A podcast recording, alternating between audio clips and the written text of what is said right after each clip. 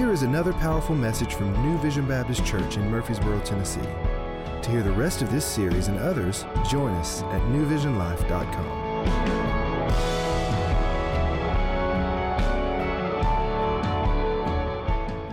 Thank you for being here. Let me give a special welcome to my friends in the balcony. I sometimes don't speak to you. Good morning, balcony. How y'all doing?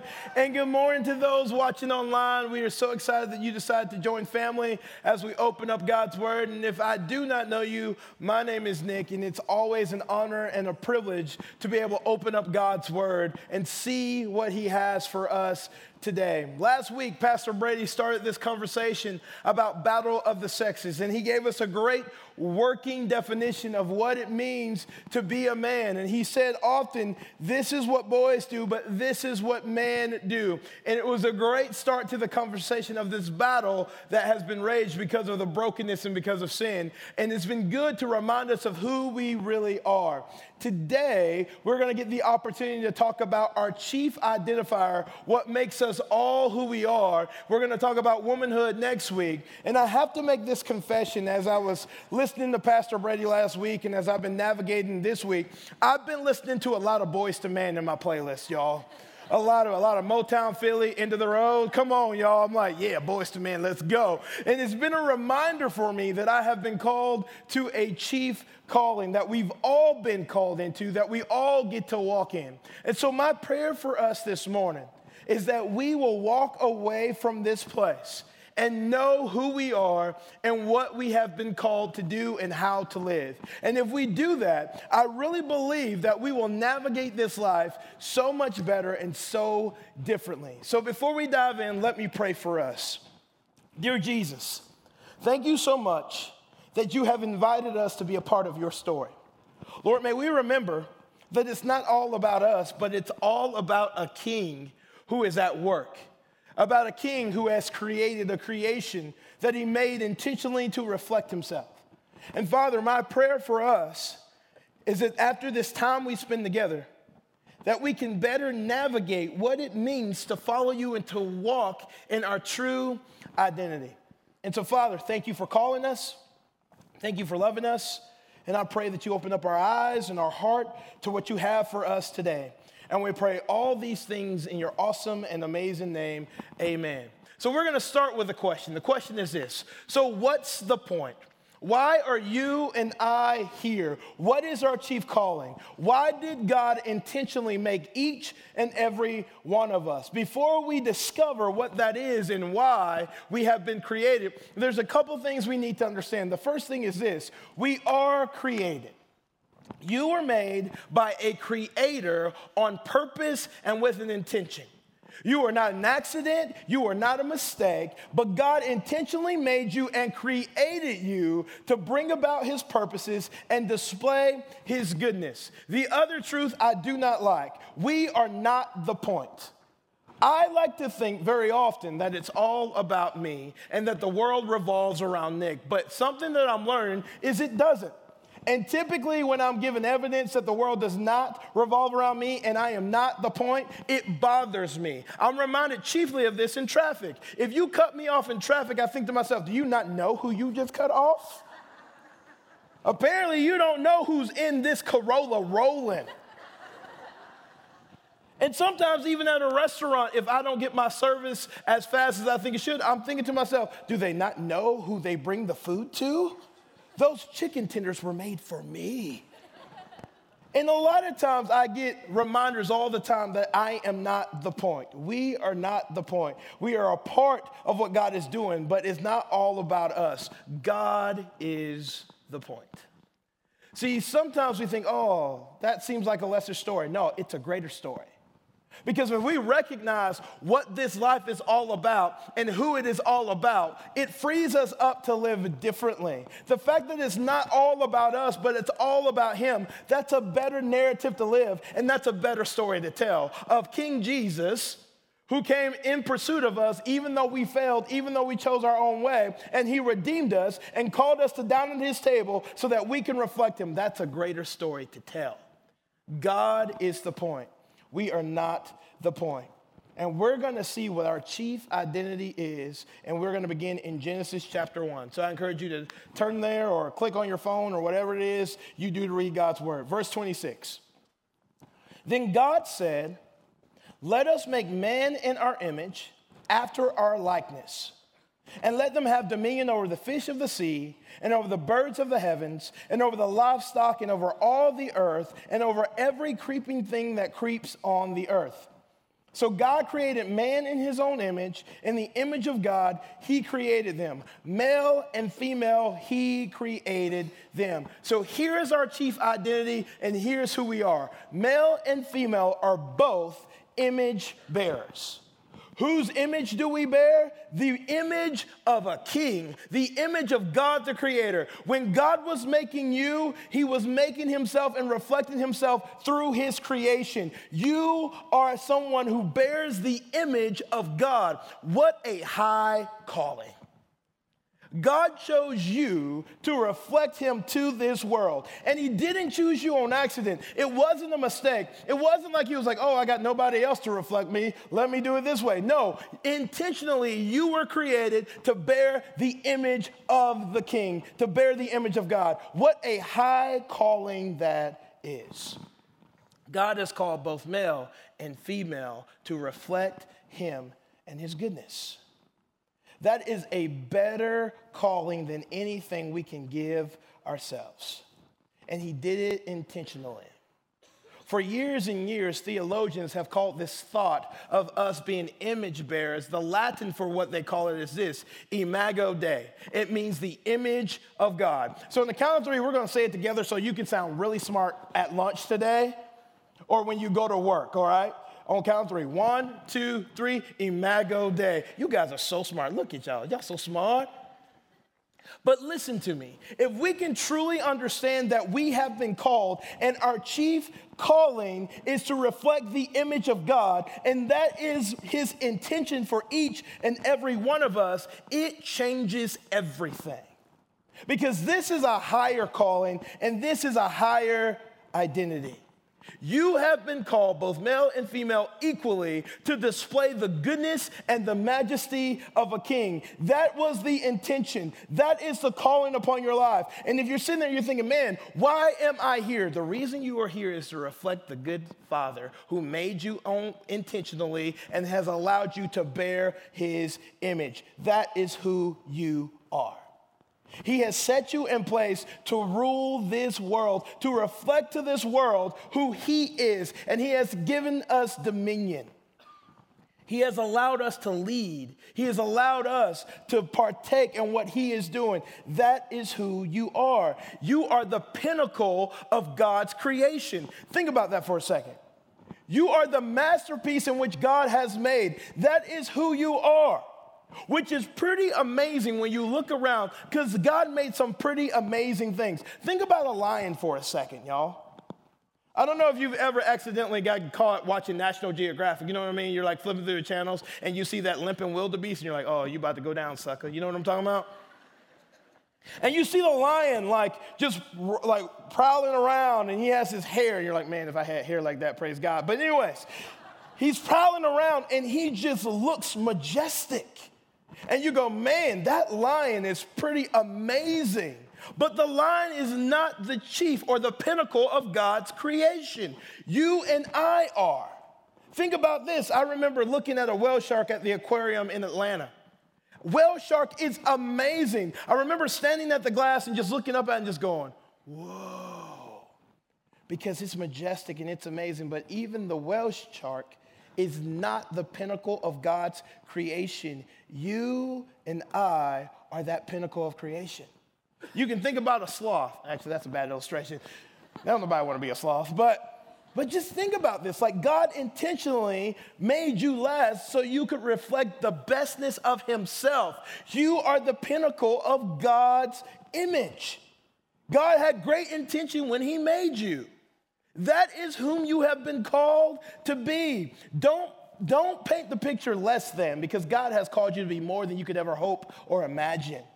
Maybe it is time for you to believe what God has said about you, and He has designed you to bear His image. And you might be thinking, but Nick, I don't agree with you. Can I just tell you something in the most respectful way that I can?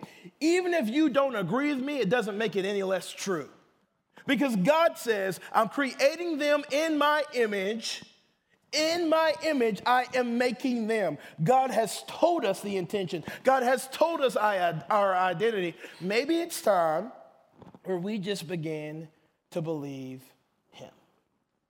that if he says that we bear his image, that we are imago Dei, that we are made in the image of God, that we are his masterpiece in which he is making and refining and making more like himself, maybe it is time for us to believe him. This keeps going, verse 28. And God blessed them. And God said to them, Be fruitful and multiply and fill the earth and subdue it and have dominion over the fish of the sea and over the birds of the heavens and over every living thing that moves on the earth. Verse 29. And God said, Behold, I have given you every plant yielding seed that is on the face of all the earth, and every tree with seed in its fruit. You shall have them for food. And to every beast of the earth, and to every bird of the heavens, and to everything that creeps on the earth, everything that has the breath of life, I have given every green plant for food. And it was so. Verse 31. And God saw everything that he had made, and behold, it was very good.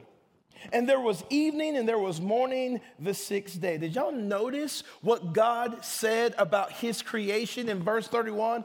It said that it was good. He is talking about you and I.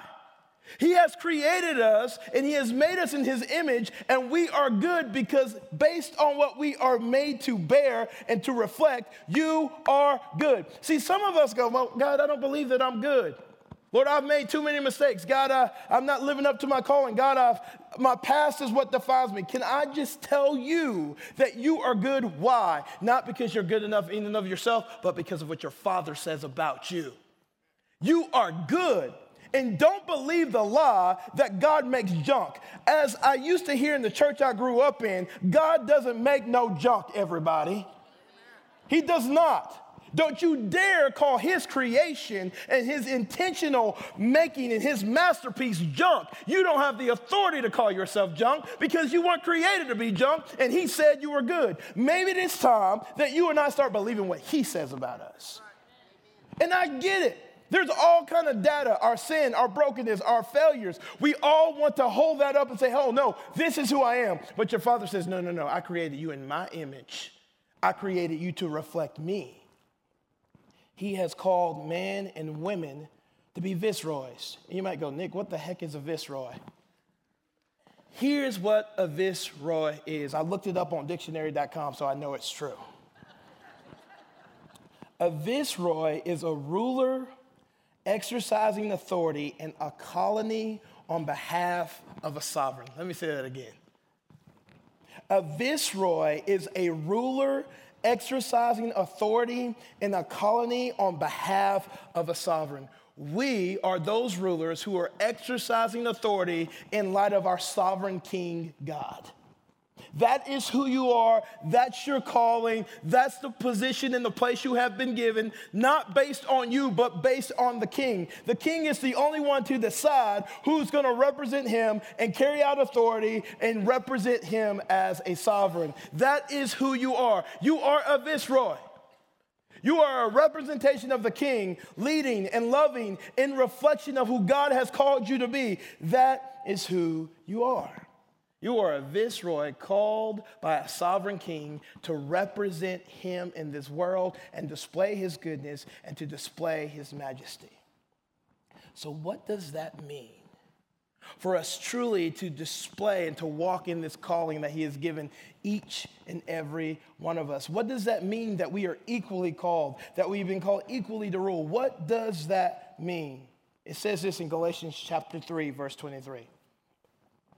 Now, before faith came, we were held captive under the law, imprisoned until the coming faith would be revealed. So then, The law was our guardian until Christ came, in order that we might be justified by faith. Because we are the, made in the image of God, we have been equally justified by faith. Why have we been equally justified? Because we are equally fallen.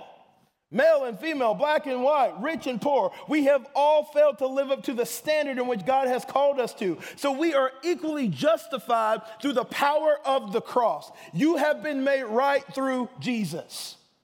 That is who you are. You have been made right because the price has been paid on the cross and death has been overcome through the resurrection. You have been equally justified. That is who you are. Verse 25. But now that faith has come, we are no longer under a guardian.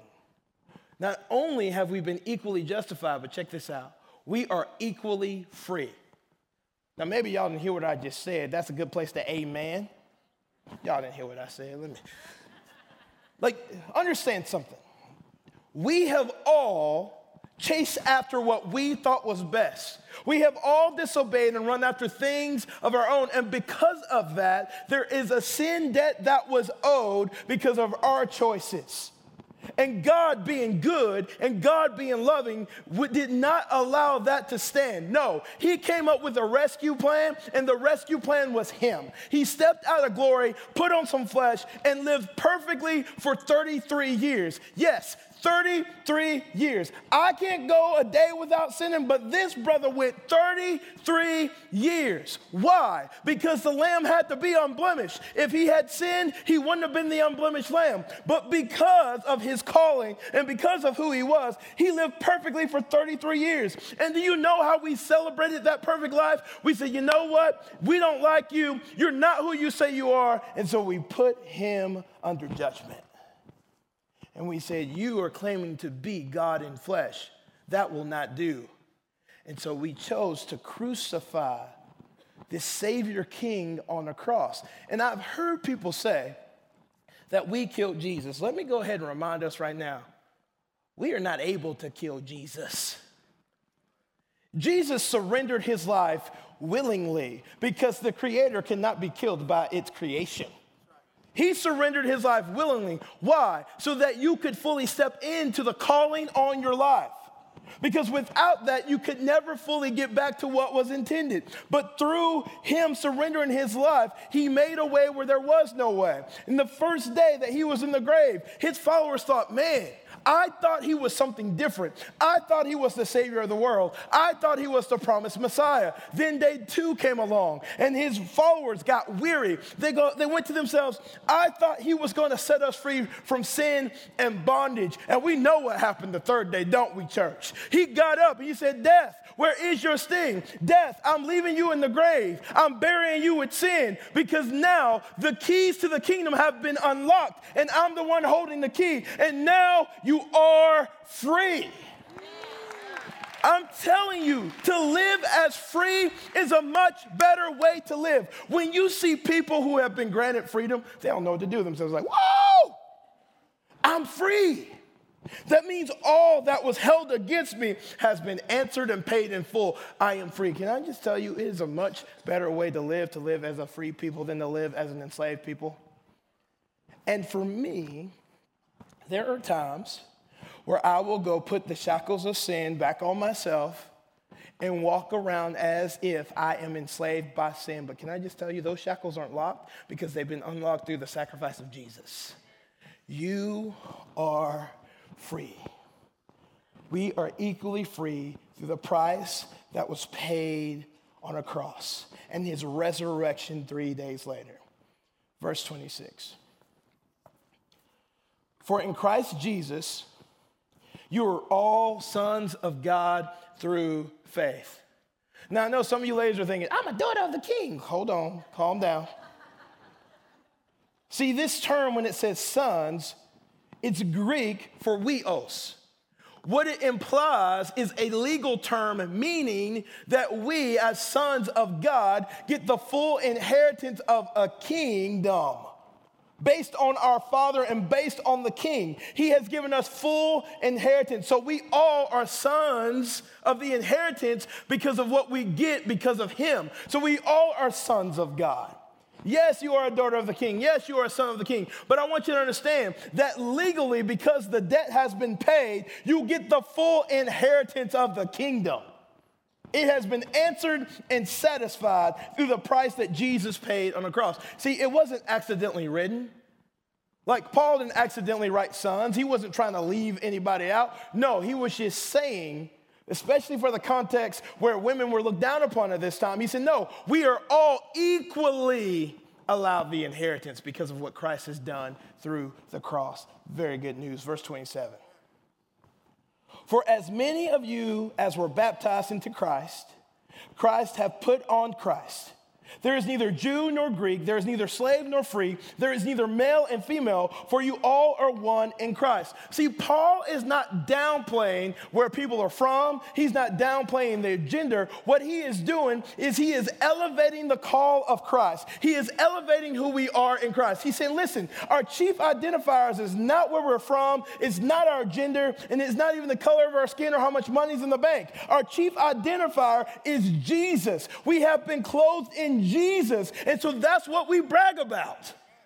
That's what we tell people about. Listen, I used to be broken. I used to be I used to be dead in my sins, but Christ intersected my story and he allowed me to put on his righteousness. So that's what I'm going to brag about. We have been equally clothed in Christ. It reminds me of Oprah back in the day. You get a car, you get a car, you get a car. You get Jesus fully. You get Jesus fully. Put him on and walk in that. You get to put on the righteousness of God through the surrender of Jesus on a cross. That is what we hold up and that is what we walk in. You get to walk in the righteousness of a king. You didn't earn it, he freely gave it. All you have to do is accept the clothing. That is who you are. And I get it. Like, Nick, but sometimes I don't live that way. Just because there are times where your life doesn't reflect who you are doesn't mean that that evidence is true. The evidence that is true is that your sin has been nailed to a cross and dealt with, and you are clothed in Christ. Verse 29. And if you are Christ, then you are Abraham's offspring, heirs according to the promise. We are equally possessed by Christ. Think of it this way have this picture in your head of Jesus holding you, all of us. He's possessing us, He has us in His grasp and in His grip. And listen, if Jesus has you in His grip and in His grasp, there is nothing that can take you out of that. You are fully secure not because you have a grip on him, but because he has a grip on you. And it kind of reminds me of this. I have a four year old son, his name is Nash, and he really loves Hot Wheel cars right now. He loves them. And Nash has these, a couple of monster truck Hot Wheel cars, and he likes to really leave them on the floor in the middle of the night and show his daddy where his sanctification truly is. But, anyways, but there are times when I look at Nash and I go, Hey, Nash, can I have one of those cars? And he goes, No. And I go, well, why not? He says, because they are mine. See, he doesn't have a loose grip on this one and a tighter grip on this one. No, no. His grip is firm on both of them. Why? Because they are his. See, he has an equal grip on you. Why? Because you are his. And you're held in a grasp that nothing can touch you because who can stand against our king? Nobody. Not death, nor life, nor storms, nor calm can stand in the way of the love of Christ. You are held. We are equally possessed by God through Christ. You're held. You are possessed by Him. We are equally heirs to the promise to Abraham. You don't get more share of a kingdom because of this, or you don't get more share of a kingdom of this. Because you are Christ, we are equal heirs to the promise of Abraham. We are a part of what God has fulfilled, where we will outnumber the stars in the sky. That is you and I. We are equal heirs to the kingdom of God because we have been made in his image and called according to his purposes and his good work because of what Jesus has done. That is who we are. We are heirs to the kingdom of God. And yet, so often, so many of us like to remind God why He shouldn't offer us grace, why He shouldn't offer us mercy. Why do we think that we need to give the one who wrote history a history lesson? God is fully aware of your frailty and your depravity and your lostness. You don't have to remind him. Because while yet you were still a sinner, you know what he did? He died for you anyways. So you didn't bring anything to the table. He did it all. Why? Because he loves you and you are his. But yet, so often, we like to say, God, this is why I'm not called according to your purposes. This is why I cannot be who you called me to be. Why don't we just believe what God already said about us and what he died to prove? That we have been called and that he loves us. My friend Bob Goff, I'm going to call him my friend because he emails me now. he says it this way The canvas doesn't tell the artist what to paint. Let me say that again for some of you. Let me say it again for me. The canvas doesn't tell the artist what to paint. I have been so guilty of trying to take the paintbrush and to paint the canvas of my life, and it never works out. Maybe it's time that I allow the artist to finish his masterpiece and I just go along with what he says. Maybe it is time that we recognize whom our Father has called us to be, what he desires to do, and allow him to do that. See, maybe some of us were thinking, but Nick, yeah, we were his masterpiece, but that was before the fall, that was before sin entered the world. Can I just tell you, he still allowed us to be the masterpiece through what his son Jesus did on a cross. It says this in 2 Corinthians, verse 20 of chapter 5. Verse 17 of chapter 5, sorry. Therefore, if anyone is in Christ, anyone, Anyone who has said yes to the invitation to dine at the king's table, if anyone is in Christ, he is a new creation. What kind of creation? It doesn't say broke down creation. It doesn't say limping creation. It says a new creation. The old has passed away. Behold, the new has come. All this is from God, who through Christ reconciled us to himself and gave us the ministry of reconciliation. That is, in Christ, God was reconciling the world to himself, not counting their trespasses against them, and entrusting to us the message of reconciliation. See, here's what I love about God what he says is true. How do we know what he says is true? Just look to the resurrection. He said, Listen, you're to think that I was defeated. You're to think that we had lost. But I'm telling you, the Savior of the world on the third day is going to get up. Everybody, newsflash, the tomb is empty. God keeps his promises. Let me say it again God keeps his promises. My former pastor says this if the resurrection is true, then everything God has said about you is true. Newsflash, tomb is still empty. If you go to the Holy Land looking for Jesus, I got something to tell you. He ain't there. Why? Because he got up. He did exactly what he said he was going to do. He held the keys to the grave up and said, Listen, I have paid for this in full. So you can believe me in what I say about you because I keep my promises. I'm not going to lie about this thing and tell the truth about this thing. What I say is true. Look to the cross, but look to the resurrection. Just because sometimes the data on the table might speak otherwise, no, the death is still defeated and death is in its grave, and I've overcome the grave. And so you are who I say you are. Verse 20. Therefore, in light of what Christ has done through an old rugged cross and his resurrection over that, we are ambassadors for Christ. Let that marinate for a second. See, you might go, oh, Nick, that just is so hard for me to believe. Believe it because the tomb is empty. Believe it because he paid a high cost so that it is true. God making his appeal through us. We are Imago Dei. We are the image bearers of the King. He is making his appeal through us.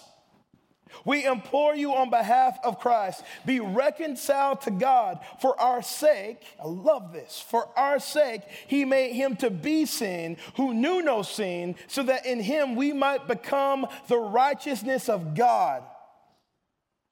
Listen, you are the righteousness of God through Jesus. Listen, that's not something we're prideful about because we didn't do anything to earn that, because you can't order, uh, earn something that's free. It's something that has been given if you're willing to accept it. You have put on the righteousness of God. That is what defines you. You are the righteousness of God. You are not just a sinner saved by grace, you are much more. You are an image of the living God. And I think sometimes when we just call ourselves sinners saved by grace, we live that way. We live the same old broke down lives because, well, I'm just a sinner. No. Through Jesus, you're his ambassador, and you put on his righteousness because he made him who knew no sin sin so that you could be the righteousness of God. I'm telling you, if we walk in that, we walk differently, don't we?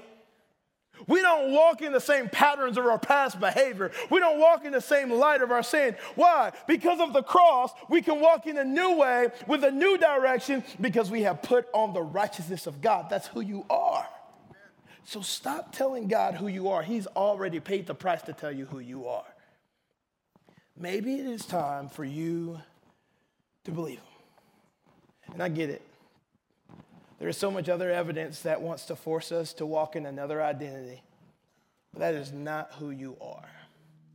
And we're going to turn to the pages of Scripture to see what it looks like to bear the image of God well. Because I don't want to give you the why, I don't want to tell you the what without telling you how we walk in this daily. The first ultimate step is saying yes to Jesus. And then we allow His Holy Spirit to lead us and guide us, and we start living lives like this. It says this in Romans chapter 12, verse 9. And if you're an underliner, and even if you're not underliner, I would underline all these verses. I would write them on, the, on an index card and put them in your car. I would write them on the mirror in which you look at every morning because we can never hear this too much. Why? Because we forget the very thing we're supposed to remember. Romans 12, verse 9. As image bearers of the King, we let our love be genuine. Why? Because we've been lo- loved with an authentic, genuine love. And in response to the love we have received, it's the love we give. Abhor what is evil. We don't run towards the brokenness. We don't run towards evil things. We run towards the King because that's where we have set our eyes. So we abhor what is evil. We hold fast to what is good. We love one another with brotherly affection, not based on people, but based on our King. We don't love people because they deserve it. We don't love them based on their behavior. We love them based on the way we've been loved by Jesus. So that's how we're able to love with brotherly affection. We outdo one another in showing honor. We're not slothful in zeal, but we are fervent in the spirit and we serve the Lord. Listen, we don't serve the Lord because we're checking something off of a box. We don't serve the Lord because we're trying to get him to like us more. Can I tell you, he likes you. The evidence, just look at the cross. He doesn't, he wouldn't have given his son for somebody he didn't like. So we serve the Lord. Why? Because we're responding to the King. We're responding to the love we receive. So we serve the Lord. Come on, somebody. Rejoice in hope, and we're patient in tribulation. Hear me. It is hard sometimes when we can't see the hope, but we know that hope is reigning and ruling and sitting at the right hand of God. We know where our hope comes from. So, yes, tribulations will come, but we know that we hold fast to the King. Be constant in prayer, contribute to the needs of the saints, and seek to show hospitality. Verse 14. Bless those who persecute you. Come on. Bless and do not curse them. Rejoice with those who rejoice. Weep with those who weep. Live in harmony with one another. Do not be haughty, but associate with the lowly. Never be wise in your own sight. Repay no one evil for evil, but give thought to do what is honorable in the sight of all. If possible, so far as it depends on you, live peaceably with all. Beloved, never avenge yourselves, but leave it to the wrath of God, for it is written, Vengeance is mine. I will repay, says the Lord. To the contrary, If your enemy is hungry, we feed them. If he is thirsty, we give something to drink. For by doing so, we will heap burning coals on his head.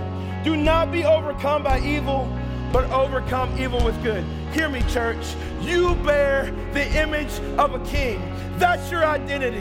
That is what you set your sights on. You are not your brokenness. You are not what others have said about you. You are who God says you are. So it is time, church, to live this thing out. So may we fix our eyes on Jesus, the author, the perfecter, the one who died for us, the one who is reigning, the one who is inviting you not based on what you have done, but based on His goodness.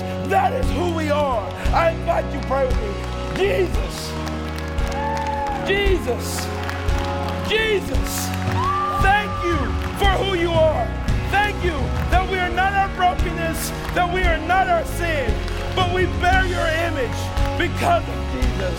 Lord, may we walk this out. May we live this out. And Lord, we are who you say we are. And may we walk out to that. Let's sing. Let's go.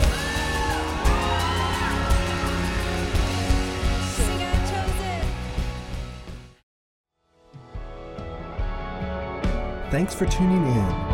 If you enjoyed this message, we'd like to invite you to one of our Sunday morning services. We meet at 8:20, 9:40, and 11 a.m. If you would like more information or would like to watch or listen to more of our services, please visit us online at newvisionlive.com. This broadcast is brought to you by New Vision Baptist Church, where our mission is guiding people to lives of gospel transformation.